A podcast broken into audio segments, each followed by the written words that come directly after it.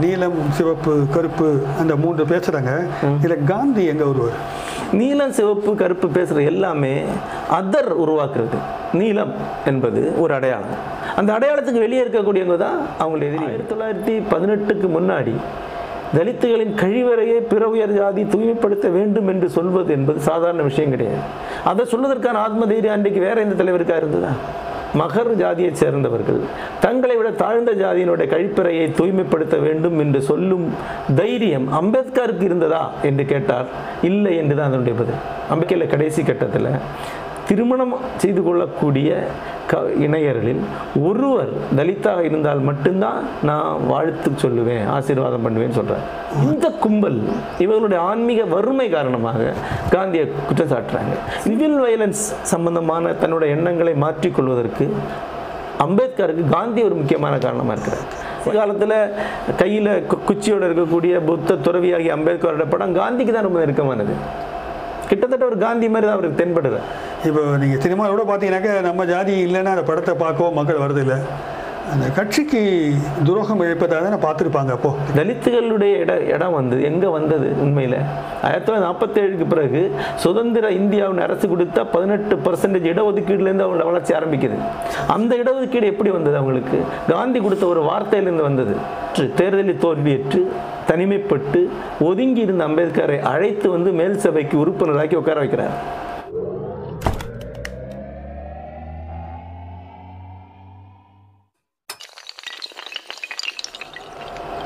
வணக்கம் நண்பர்களே.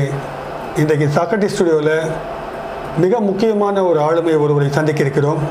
குறிப்பாக தமிழ் சூழலில் தன்னுடைய எழுத்தின் மூலமாக பல்வேறு வாசகர்களை வசீகரித்த எழுத்தாளர் ஜெயமோகன் அவர்களை மூட்டை இருக்கார்.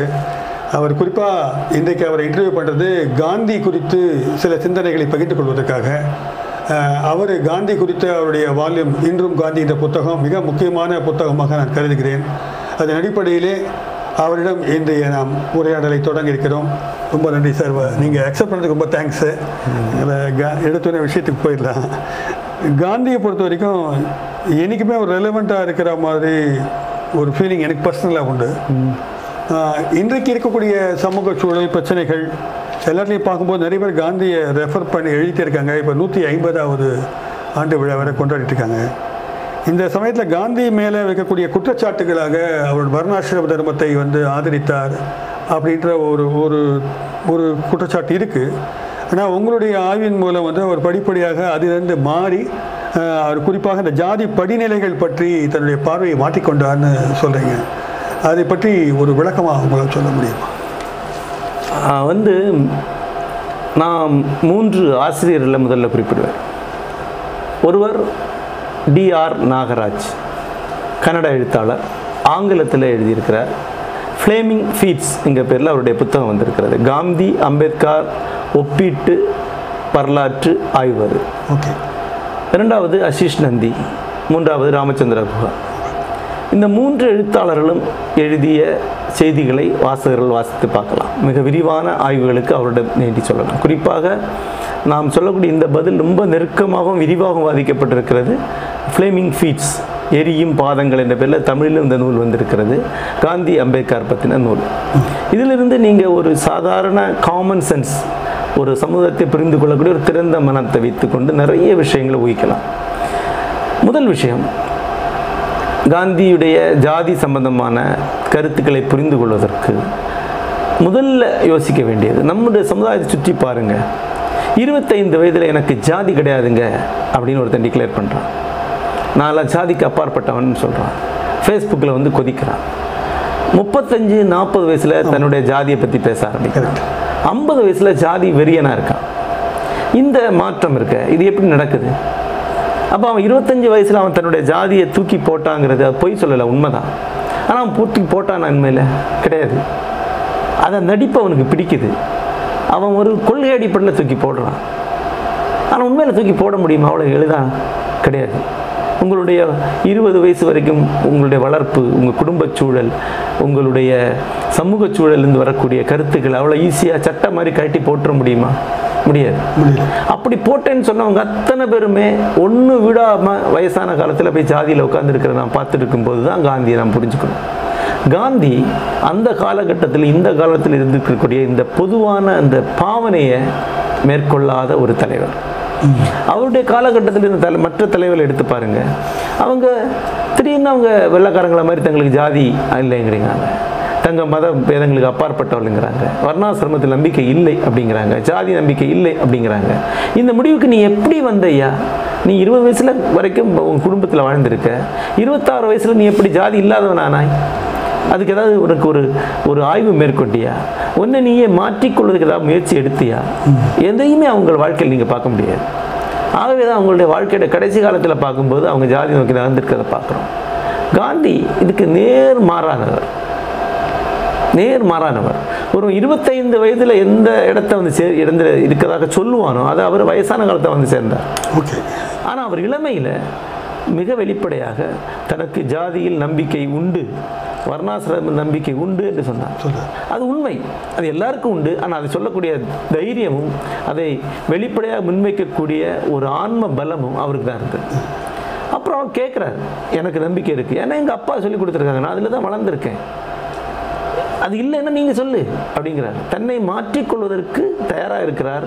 மாற்றும் பொறுப்பை மாற்று தரப்பட விடுறார் ஆகவே அவர் சவுத் ஆப்பிரிக்காவுக்கு போகிறார் சவுத் ஆப்பிரிக்கா போகும்போது அவர் ஜாதி நம்பிக்கை உடையவராக தான் இருக்கிறார். ஹிந்த் ஸ்வராஜ் எங்கள் புத்தகத்தை எழுதும்போது அவருக்கு வர்ணாசமதம் நம்பிக்கை இருக்க தான் செய்யுது அதன் பிறகு அங்கே ஃபினிக்ஸ் பண்ணை உருவாக்குறார். அங்கே ஜாதி சம்பந்தமான சில மாற்று கருத்துக்களை சென்றடைகிறார். அந்த இடத்துல சாதி சம்பந்தமான பேதங்கள் தேவையில்லை. ஆனால் வர்ணம் என்கிற விஷயம் தேவை அல்லது அது இருக்குது இல்லாமல் நம்முடைய மூதாதையர் உருவாக்கி இருக்க மாட்டாரு நம்புகிறார் அவருடைய பீனிக்ஸ் பண்ணையில் தலித்துகள் குடியேறி இருக்காங்க. தலித்துகளுடைய கழிவறையை பிறரும் தூய்மைப்படுத்தணும் அப்படிங்கிறார். ஆயிரத்தி தொள்ளாயிரத்தி பதினெட்டுக்கு முன்னாடி தலித்துகளின் கழிவறையை பிற உயர் ஜாதி தூய்மைப்படுத்த வேண்டும் என்று சொல்வது என்பது சாதாரண விஷயம் கிடையாது. அதை சொல்வதற்கான ஆத்ம தைரியம் அன்றைக்கு வேற எந்த தலைவருக்கா இருந்ததா? இன்றைக்கு ஒரு காந்தியன் மிக வெளிப்படையாக மகர்கள் மகர் ஜாதியைச் சேர்ந்தவர்கள் தங்களை விட தாழ்ந்த ஜாதியினுடைய கழிப்பறையை தூய்மைப்படுத்த வேண்டும் என்று சொல்லும் தைரியம் அம்பேத்கருக்கு இருந்ததா என்று கேட்டார். இல்லை என்று தான் அதனுடைய பதில். அம்பேத்கர் சொல்லியிருக்க முடியாது. மகர்கள் ஏற்றுக்கொள்ள மாட்டாங்க. ஆனால் காந்தி அதை சொன்னார். தன்னோட மனைவி அதை செய்யணும்னு எதிர்பார்த்தார். அதுதான் அவருடைய மாற்றம். அதுலேருந்து அடுத்த கட்ட மாற்றத்துக்கு வர்றார். இந்தியாவுக்கு வரும்போது ஜாதி கருத்து தன்னுடைய கருத்துக்களை மிக வெளியாக போகிறார். ஆனால் வர்ணாசிரமம் சொன்ன கருத்துக்களை தொடர்ந்து சொல்லிக் கொண்டிருக்கிறார். பிறகு ஒரு நீண்ட விவாதம் தொடர்ந்து அவருக்கு நடந்து கொண்டே இருக்கிறார் வெவ்வேறு ஆட்களை பார்க்கிறார். அதன் பிறகு வர்ணாசிரம தர்மம் என்பது ஒரு காலகட்டத்துடையது. இன்றைக்கு தேவையில்லைங்கிற வந்து முடிவு வந்தடைகிறார். அதாவது அவர் இது முற்போக்கு. இது அந்த காலகட்டம். ஆகவே நாம் இதை போய் எடுத்து போட்டுக்குவோம் அப்படின்னு நினைக்கல. என் கையில் இருக்கிறது என்னுடைய மூதாதையர் தந்தது. இதை நான் கைவிடணும்னா அதுக்கான வலுவான காரணங்களை சொல்லி நிரூபித்து நான் கன்வின்ஸ் ஆகணும்னு நினைக்கிறேன். அப்படி கன்வின்ஸ் ஆனாரா? கன்வின்ஸ் ஆகுறாரு. அதனால தானே முதல்ல வந்து ஜாதியை விடுறாரு. அப்புறம் அகமதாபாத்தில் இருக்கக்கூடிய அவருடைய சபர்மதி ஆசிரமத்தில் தலித்துகள் சேர்த்துக்கொள்கிறார் தலித்துகள் சேர்த்துக்கொள்வதனால அதனுடைய புரவலர்கள் அனைவருமே வந்து நின்று விடுகிறார்கள். பணமே இல்லாத நிலை வருது. அதாவது வேக்கரவியில் எழுதுறாரு அவர். அப்போ யாரோ ஒருவர் வாசல்ல பணத்தை போட்டு போறாரு. சாப்பாட்டுக்கு பணம் இல்லாத இருந்தபோது யாரோ ஒரு பணம் போட்டுறார். காந்தி சொல்றார் அந்த பணம் போட்டு கொண்டு போறார் இல்லையா? அவருடைய மனசாட்சியில எனக்கு நான் சொல்ல சரிதான் இருக்கு.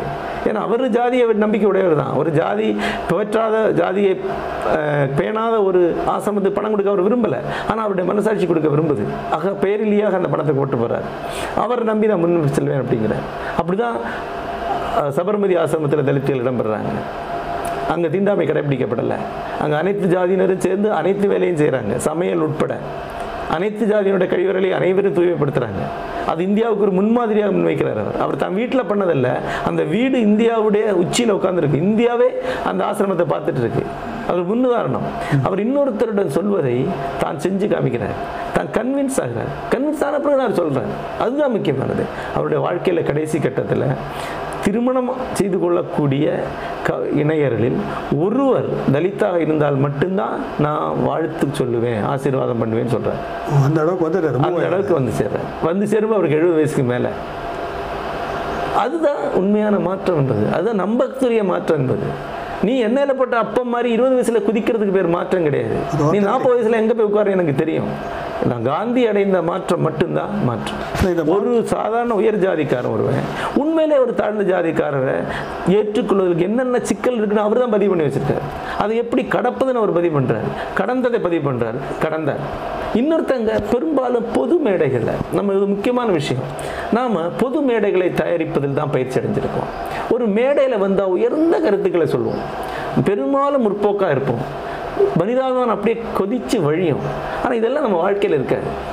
நம்மளோட வாழ்க்கையில் நம்ம ஜாதிக்குள்ளே தான் உட்காந்துருப்போம் நம்ம வாழ்க்கையில் நம்ம சுயநிலைமையாக தான் இருப்போம். நம்ம வாழ்க்கையில் நம்ம பைசா தான் கால்குலேட் பண்ணிட்டு இருப்போம். காந்தி அப்படிப்பட்ட கிடையாது.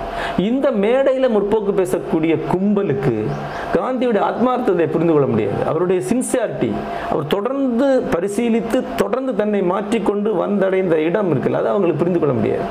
இந்த கும்பல் இவர்களுடைய ஆன்மீக வறுமை காரணமாக காந்தியை குற்றம் சாட்டுறாங்க இன்னும் சொல்ல போனால் இவங்களுடைய போலித்தனத்துக்கு காந்தி குத்துறார்.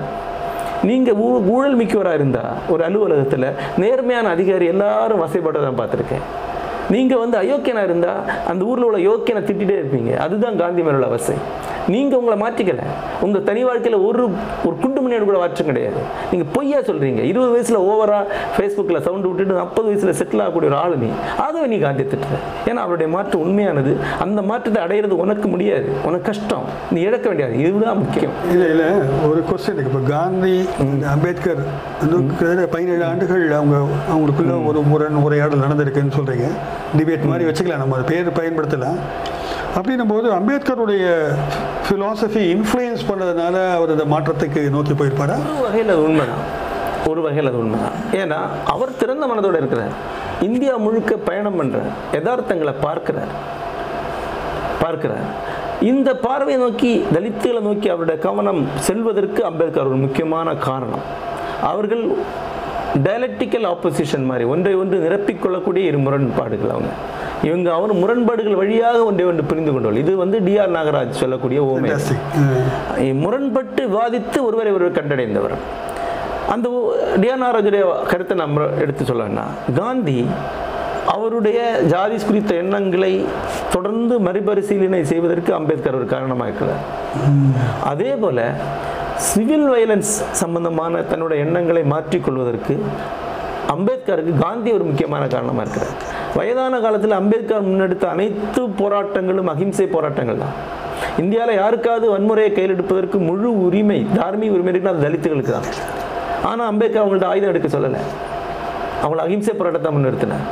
அம்பேத்கருடைய கடைசி கால ஒரு ரியலைசேஷனா ஸ்ட்ராட்டஜி கிடையாது. ரியலைசேஷன் தான். ஸ்ட்ராட்டஜிக்கலாக அந்த முடிவு எடுத்தார் என்பதுக்கு அவருடைய எழுத்துக்கள் அவர் ரியலைசேஷனாக தான் முன்வைக்கிறார் கடைசி காலத்தில் கையில் குச்சியோட இருக்கக்கூடிய புத்த துறவியாகிய அம்பேத்கரோட படம் காந்திக்கு தான் ரொம்ப நெருக்கமானது. கிட்டத்தட்ட ஒரு காந்தி மாதிரி தான் அவருக்கு தென்படுறார்.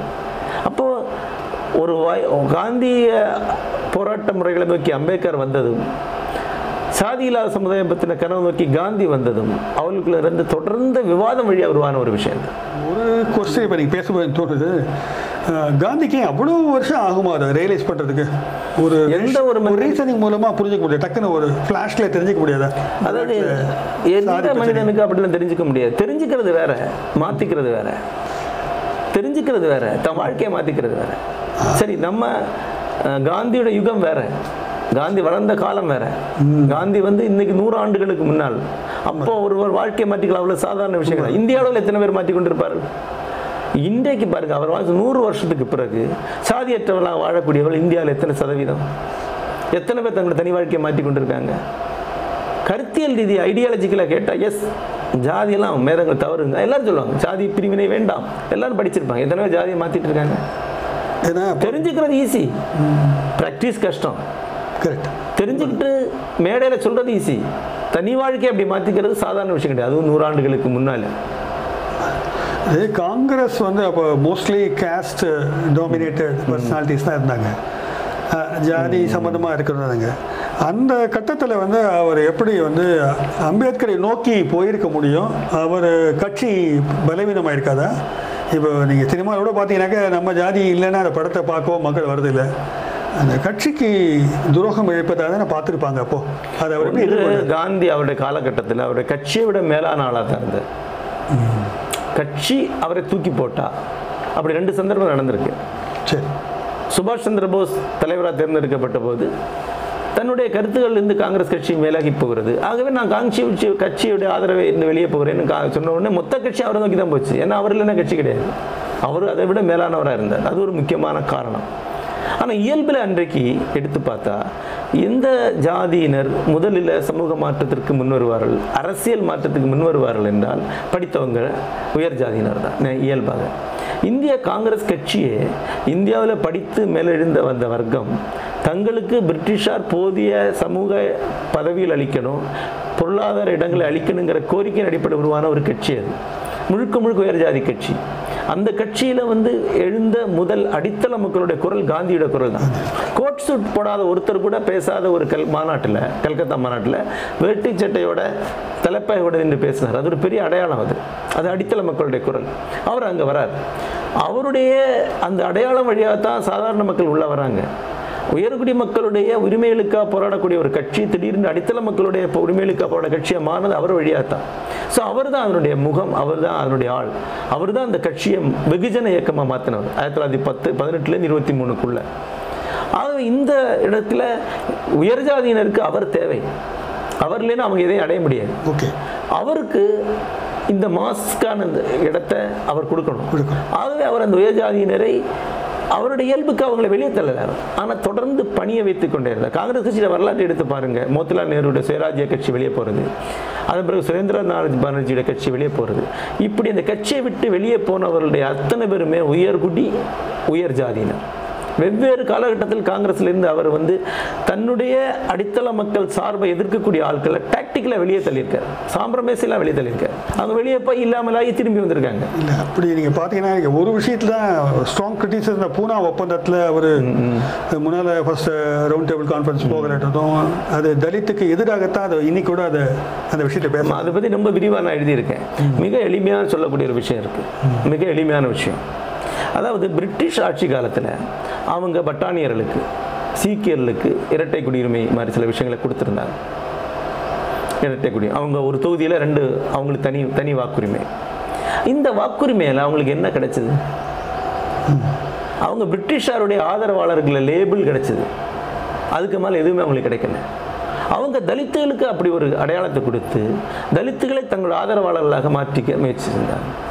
அப்படி ஒன்று உருவாகும் என்றால் இந்தியா முழுக்க தலித்துகள் தனி ஜாதி மாதிரி தனி ஒரு எலக்ட்ரோட் மாதிரி ஆகும். சரி அந்த உரிமை எத்தனை காலம் இருந்திருக்கும்? முப்பத்தி அஞ்சில் இது கிடைச்சிருக்கும். நாற்பத்தேழு இந்தியாவுக்கு சுதந்திரம் கிடைக்குது. பன்னெண்டு ஆண்டுகளில் இந்த இரட்டை குடிமை வச்சு அவங்க என்ன அடைஞ்சிருப்பாங்க? நாற்பத்தேழு இந்தியாவுக்கு சுதந்திரம் கிடைச்ச போது இந்தியாவில் இந்தியாவில் உடைய காங்கிரஸ் ஆட்சி. தலித்தில் ஏதாவது கொடுத்துருக்க வேண்டிய அவசியம் உண்டா? ஏன் கொடுக்கணும்? நீ தான் பிரிட்டிஷ்காரன். கொடுக்கணும் பிரிட்டன் இடத்தை வாங்கினா தானே? நீ அவன்கிட்ட போய் கேளுன்னு சொல்லியிருந்தா நீங்கள் என்ன பண்ண முடியும்? அது அவருடைய பொலிட்டிக்கல் ஆமா. ஒண்ணு- பன்னெண்டு ஆட்சியில பன்னெண்டு வருஷத்துல என்ன அடைஞ்சிருக்க முடியும்? அதுவும் பொருளாதார உரிமையில் எதுவும் கிடையாது. அந்த உரிமையே ஒரு ஃபேக் அதாவது அந்த எலக்ட்ரோட் அந்த எம்எல்ஏ எலெக்ஷனே உண்மையான அதிகார மாற்றம் கிடையாது. ஒரு பொய்யான ஒரு பிரிட்டன்ஷன் தான் அது. ஏன்னா உண்மையான அதிகாரம் பிரிட்டி- பிரிட்டிஷ்காரங்களுக்கு தான் இருக்கும். தேசிய அரசுகள் என்பவை ஒரு வகையான ஜனநாயக உரிமைகளை அளிக்கக்கூடியவை. அதுல வந்து இரட்டை உரிமை அடி வழியாக தலித்துகள் எதையும் அடைஞ்சிருக்க முடியாது. தலித்துகளுடைய இட இடம் வந்து எங்கே வந்தது உண்மையில்? ஆயிரத்தி தொள்ளாயிரத்தி நாற்பத்தேழுக்கு பிறகு சுதந்திர இந்தியாவின் அரசு கொடுத்த பதினெட்டு பர்சன்டேஜ் இடஒதுக்கீடுலேருந்து அவங்க வளர்ச்சி ஆரம்பிக்குது. அந்த இடஒதுக்கீடு எப்படி வந்தது அவங்களுக்கு? காந்தி கொடுத்த ஒரு வார்த்தையிலேருந்து வந்தது. முப்பத்தேழு அவர் சொல்கிறாரு இந்தியா பதினெட்டு சதவீதம் மொத்தத்தில் இடஒதுக்கீடு வரும். ஆனால் தனி எலக்ட்ரல் ஒத்துக்க முடியாது. தலித்துகள் தனிமைப்படுவாங்க. அந்த தலித்து படி இந்தியாவை ரெண்டாக பிளக்கும்.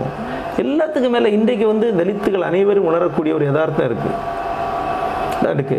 தலித்துகள் தங்கள் தனித்தா பிரிந்து நின்றால் என்றால் ஒட்டுமொத்த அதர் ஜாதியும் அதுக்கு எதிராக நிற்கும் தலித்துகள் எதுவுமே கிடைக்காது. போலரைஸ் ஆயிருக்கும் ஒரு போலரைஸ் ஆகுது. என்னோட அலுவலகத்தை நான் இதை பார்த்துருக்கேன். எஸ்சி எஸ்டி ஃபெடரேஷன் ஒன்று தொடங்குறாங்க. தொடங்கினோடனே எல்லாரும் அதில் போய் சேர்றாங்க. என்னோட நண்பர்கள் தான். நான் சொன்னேன் முதல்ல நீங்கள் ஒன்றா சேரும்போது சில விஷயங்கள் கிடைக்கும். ஆனால் ஒரு கட்டத்தில் நீங்கள் ஒருபோதும் பத்து பர்சன்டேஜ் மேலே ஆக முடியாது. தொண்ணூறு பர்சன்ட் உங்களுக்கு எதிராக இருக்கும். உங்களுக்கு ஒன்றுமே கிடைக்காது. ஒரு கட்டத்தில் இன்றைக்கு உண்மையில் நடைமுறை தலித்துகள் மறுபடியும் கைவிடப்பட்டிருக்காங்க அவங்களுக்காக மாசான ஊழியர்கள் யாருமே குரல் கொடுக்க மாட்டாங்க. ஒரு தலித் ஊழியருக்கு அநீதி நடந்தால் அவருடைய தலித் எஸ்சிஎஸ்டி ஃபெடரேஷன் பத்தே பத்து பேர் தான் குரல் கொடுக்கணும். மிக தொண்ணூறு பர்சன்டேஜ் ஆளுங்களும் வேற யூனியன் அவங்க திரும்பி பார்க்க மாட்டாங்க. அதுதான் நடந்திருக்கு. அதுதான் காந்தி சொல்றாரு. அப்படி தனிமைப்படக்கூடாது. நீங்க பொது சமுதாயத்தின் ஒரு பகுதியா இருக்கும் வரைக்கும் தான் உங்களுக்கு பவர் இருக்க முடியும். இல்லை இப்போ அதனால இப்போ அதனால அந்த நீலம் சிவப்பு கருப்பு அந்த மூன்று பேசுகிறாங்க இதில் காந்தி எங்கே வருவார்? நீலம் சிவப்பு கருப்பு பேசுற எல்லாமே அதர் உருவாக்குறது. நீலம் என்பது ஒரு அடையாளம். அந்த அடையாளத்துக்கு வெளியே இருக்கக்கூடியவங்க தான் அவங்களுடைய எதிரிகள். ஓகே சிவப்பு என்பது ஒரு அடையாளம். அதுக்கு எதிராக கூட அதிகாரம் அவங்க அதர்ஸை உருவாக்கி தான் அந்த விஷயத்தை உருவாக்குறாங்க. காந்தி அதரை உருவாக்கல. இப்போ என்றைக்கா ஒரு காலத்தில் நீலமும் சிவப்பும் கருப்பும் சேர்ந்து ஒரு காவியை எதிர்க்க முடியும் முடிந்தால் அந்த பொது பதாகையாக காந்தி தான் இருக்க முடியும். அந்த காந்தி தான் அவனுடைய முகமாக இருக்கணும். அப்படி தான் நீங்கள் பார்க்குறீங்க இன்றைக்கி வந்து சிஏபிக்கு எதிராக மூணு ஏபிக்கும் சேர்ந்து குரல் கொடுக்கும்போது யார் உங்கள் முகமாக இருக்கிறாங்க? நீங்கள் ஒரு புரட்சி முகத்தை கொண்டு வைக்க முடியுமா? அல்ல உங்கள் தலித்து முகத்தை கொண்டு வைக்க முடியுமா? காந்தியை தான் வைக்க முடியும். காந்தி தான் தொகுப்பு அடையாளம் காந்தி தான் நவீன அரசியலோட அடையாளம். அதுதான் காந்தியோட அடையாளம் என்பது எந்த தனி குழுவுக்கும் எந்த தனி ஐடியாலஜி குரூப்புக்கும் எந்த ஜாதிக்கும் உரியதல்ல. சாதி சார்ந்து யோசிக்கக்கூடியவங்க தன்னுடைய தனி அடையாளம் சார்ந்து யோசிக்கக்கூடியவங்க ஒரு போதும் ஒரு போதும் ஒன்றா சேர முடியாது. தலித்துகள் இதுவரைக்கும் ஆனால் அரசியலேருந்து அவங்க கற்றுக்கொள்ள வேண்டிய ஒன்று இருக்குது அது ஒரு சொன்ன உடனே நீங்கள் யாரும் கேட்பாங்க? ஆனால் நான் சொல்ல தேங்க மாட்டேன். ஏன்னா நான் எழுத்தாலும் உங்கள் எல்லாரை விட மேலானவன்கிற எனக்கு உண்டு. இது வரைக்கும் நீங்கள் ஜாதி அடையாளம் எடுத்துக்கிட்டால் சாதி உங்களை தொகுக்காது பகுக்கும். சாதி தலித்துன்னு அடையாளத்தை நீங்கள் எடுக்கவே முடியாது. நீ தலித்துன்னு பேச ஆரம்பித்த உடனேயே அதுக்குள்ளே பறையர் வேற தேவேந்திர குல விழாவில் தான் வரும். அது அம்பேத்கருக்கே தெரிந்து அவருக்கு மகருடைய ஆதரவு தவிர எந்த ஆதரவும் அவர் காலத்தில் இருந்தார் அவருக்கு ஒரு பம்பாய் முனிசிபல் எலெக்ஷனில் ஜெயிக்க முடியாத நிலையில் தான் அவர் இருந்தார். காந்தியோட ரெக்கமெண்டேஷன் பேரில் தான் அவர் இந்தியாவுடைய சட்ட அமைச்சர் ஆகிறார் எந்த அரசியல் வல்லமையினாலும் இல்லை. அவருடைய காலகட்டத்தில் அவருடைய சொந்த ஜாதிக்கு வெளியே அவருக்கு ஆதரவே இருந்தது கிடையாது. மும் பம்பை முனிசிபல் எலெக்ஷனில் தோற்றம் வந்திருந்தவரை தான் இந்தியாவுடைய சட்ட அமைச்சராக பென்சிலில் ஒரு சின்ன குட்டி பென்சிலில் காந்தி அந்த லிஸ்ட்டில் சேர்த்து விடுறாரு. அப்படிதான் அந்த சேர்த்து ராஜகுமாரி அமிர்த கௌர் இந்த அமைச்சருடைய பட்டியலை கொண்டு வந்து நவகாலியில் இருக்க காந்திகிட்ட கொடுக்கும்போது ஒரு சின்ன குட்டி பேஸில் அதை பிஆர் அம்பேத்கர் சட்ட அமைச்சர் ஆகணும்னு சொல்கிறார் அவர் வரணும் அப்படிங்கிறாரு. அப்படி தான் அவர் உள்ள வர்றாரு. அப்படிதான் வர முடியும் அவர். அல்லாமல் நீங்கள் எலெக்ஷன் வர முடியாது. ஏன்னா ஜாதி எடுத்துக்கிட்டான்னா ஜாதி தனித்தனியாக பிரியாமல் ஏன்னா ஜாதியே பிரியக்கூடியதுதான். பிரியக்கூடியதான் நாளைக்கு சொல்கிறேனே இப்போ வந்து பறையர் ஜாதி ஒரு வேளை இன்னும் அதிக எண்ணிக்கையில் இருந்து இன்னும் பெரிய ஏக்கம் ஆச்சுன்னா உடனே அது வள்ளுவர் வேற வள்ளுவர் அல்லாதவர்கள் வேற பிரிஞ்சிடும். ஏன்னா அந்த அடையாளம் எடுத்தால் அது பிரிய ஆரம்பிக்கும். இல்ல, அது காந்தி என்பது அடையாள அரசியல் அல்ல மாபெரும் தொகுப்பு அடையாள அரசியல் ஒரு லட்சியவாத அரசியல். எப்போ உங்களுக்கு லட்சியவாத அரசியல் வேணுமோ அப்போ காந்தி தேவைப்படுவார். எப்போ அடையாள அரசியல் மட்டும் போதும்னு நீங்க நினைக்கிறீங்களோ அப்போ காந்தி தேவைப்பட மாட்டார். அவ்வளோதான் அதான் கடைசியாக ஒரு கேள்வி. இந்த அம்பேத்கர் காந்தியில் இன்றைக்கு நாம் தவிர்க்க வேண்டியது என்ன பெற வேண்டியது என்ன? காந்தி அரசியலில் தவிர்க்க வேண்டியது என்ன அப்படின்னு பார்த்தா காந்தி அரசியலில் காந்திய ஒழுக்கம் என்று ஒன்று இருக்கு. காந்திய அரசியல் பார்வை ஒன்று இருக்கு. இந்த காந்திய ஒழுக்கம் என்பது காலகதியா காலாவரணப்பட்ட ஒன்று அதாவது புலால் உண்ணக்கூடாது. காந்திய சர்க்கா தூக்கணும் அல்லது வந்து இது மாதிரி இந்த மாதிரி நிறைய. காந்திய ஒழுக்க நெறிகள் இருக்கு. அந்த ஒழுக்க நெறிகள் எல்லாமே அவர் ஜைன மரபிலிருந்து கொண்டு வந்து வச்சிருக்காரு. ஜைன மரபே வந்து நமக்கு ஒவ்வாத ஒரு விஷயம். இப்போ நான் காந்தியனாக இருக்கிறதுக்கு எனக்கு தடையாக இருக்கிறது என்ன? புலால் சாப்பிடக்கூடாதுன்னா என்னால் அது முடியாது. ஆக அந்த காந்திய ஒழுக்க நெறிகள் வேற காந்திய லட்சியவாதம் வேற. காந்திய லட்சியவாதம் ஒரு அகிம்சை உலகை கற்பனை பெறுவது ஒரு மைக்ரோ யூனிட்டில் வழியாக அதிகார பரவலை உருவாக்குவது.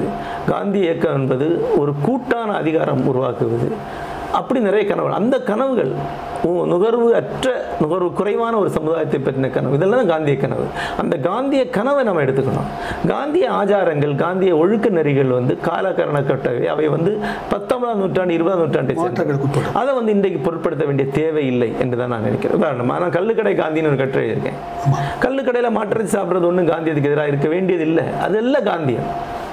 அதெல்லாம் காந்தியம் ஆனால் காலப்போக்கில் நம்ம எல்லாத்தையும் ஆச்சாரம் மாற்றுறதுனால காந்தியை லட்சியவாதத்தை தூக்கி ஷெல்ஃபில் வச்சுக்கிட்டு காந்திய ஆச்சாரங்களை கடைபிடிச்சிட்டு இருக்கோம் காந்தி ஆச்சாரம் காந்திய ஒழுக்கங்களை கடைபிடிச்சிட்டு இருக்கோம் இது ஒரு பிற தவறான வழி. காந்தியை அணுகுவதற்கான மிகப்பெரிய தடை. இது வந்து இளைஞர்களை காந்தியிலேருந்து விளக்குது காந்தியை கொஞ்சம் வயசான தாத்தாக்களுக்கு வச்சுக்கிட்டு உட்காந்துருக்காங்க ஒரு உதாரணம் சொல்கிறேன் திண்டுக்கல்ல கிருஷ்ணமால் ஜெகநாதனுடைய சேவர் மண்டபம் இதில் வந்து ஒரு விழா நடக்குது. அந்த விழாவில் வந்து திடீர்னு என்னுடைய நண்பர்கள் அதை என்னுடைய செய்திகள் வழியாக குக்கு என்கிற ஒரு அமைப்பு சேர்ந்த நண்பர்கள் உள்ளே போகிறாங்க. இவங்க எல்லாமே துடிப்பான இளைஞர்கள். அந்த க- கிருஷ்ணமல் ஜெகநாதன் இருக்கிறாங்க. அவங்க ஒரு ஏதோ ஒரு ஒரு விஷயத்தை சொல்கிறாங்க. சொன்னோடனே எல்லா இளைஞர்களும் கையை தூக்கி ஹேன்னு ஒரு சத்தம் போட்டால் அந்த மாதிரி அதிர்ந்து அடைஞ்சிச்சு. அப்புறம் சொன்னாங்க இந்த தொண்டர் பயிற்சி மையத்தில் இப்படி ஒரு உற்சாக குரல் வந்து எழுந்ததே கிடையாது. ஓ ஓன்னு ஒரு கத்து இருக்குல்ல. ஆனால் இது வேற குரல். ஆனால் இந்த குரல் எழும்போது தான் அது புதுசாக இருக்குது அது அது ஆரோக்கியமாக இருக்குது அந்த குரல் தான் அங்கே எழ வேண்டியது. எல்லாமே வந்து காதரை போட்டுக்கிட்டு அப்படி சாந்தமாகி ரகுபதி ராகவ பாடிட்டு காலையில் கோமூத்திரம் சாப்பிட்டு ஒரு காந்தியன் காந்தியன் அல்ல. காந்தி ஐடியாலஜி என்பது வேற. அம்பேத்கரோட ஐடியாலஜியிலிருந்து நம்ம கற்றுக்கொள்ள வேண்டியது அது எதிர்ப்புடைய அரசியல். உரிமை என்பது வென்றெடுக்கப்பட வேண்டியது என்று அவருடைய குரல். அந்த உரிமை என்பது கற்றல் வழியாக ஒருமைப்படுத்துதல் வழியாக அகிம்சை போராட்டங்கள் வழியாக தொடர்ந்து அரசியல் களத்தில் வென்றெடுக்கப்பட வேண்டியது என்று அவருடைய குரல் மிக முக்கியமானது.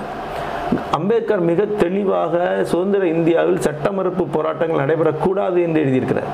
ஏன்னா சட்ட மறுப்பு என்பது ஒரு வகையில் வயலன்ஸ் அப்படிங்கிறார். காந்தியோட சட்ட மறுப்பே கொஞ்சம் வன்முறை தான் அப்படிங்கிறார்.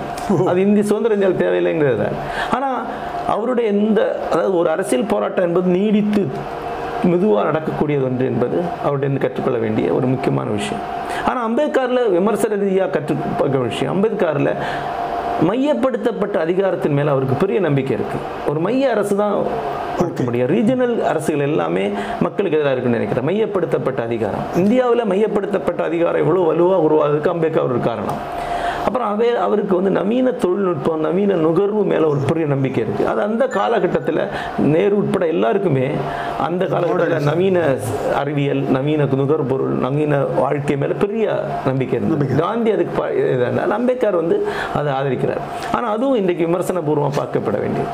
இன்றைக்கு அதுக்கு ஐரோப்பா மேலே ஐரோப்பிய சிந்தனை மேலே நவீன அறிவியல் மேலே நவீன நுகர்வு மேலே நவீன தொழில்நுட்பம் மேலே இருந்த நம்பிக்கையை இன்றைய ஒரு ஒரு தலித் ஆக்டிவிஸ்ட் மட்டும் இல்லை ஒரு பொது சிந்தனையாளனே விமர்சன ரீதியாக தான் பார்க்க வேண்டியது அதுக்கு எல்லாத்துக்கும் மேலே அம்பேத்கர்கிட்ட அவருடைய ஆளுமையிலே ஒரு சின்ன ஒரு சிக்கல் இருக்குது அது ஒரு உணர்ச்சி கொந்தளிப்பானவர்.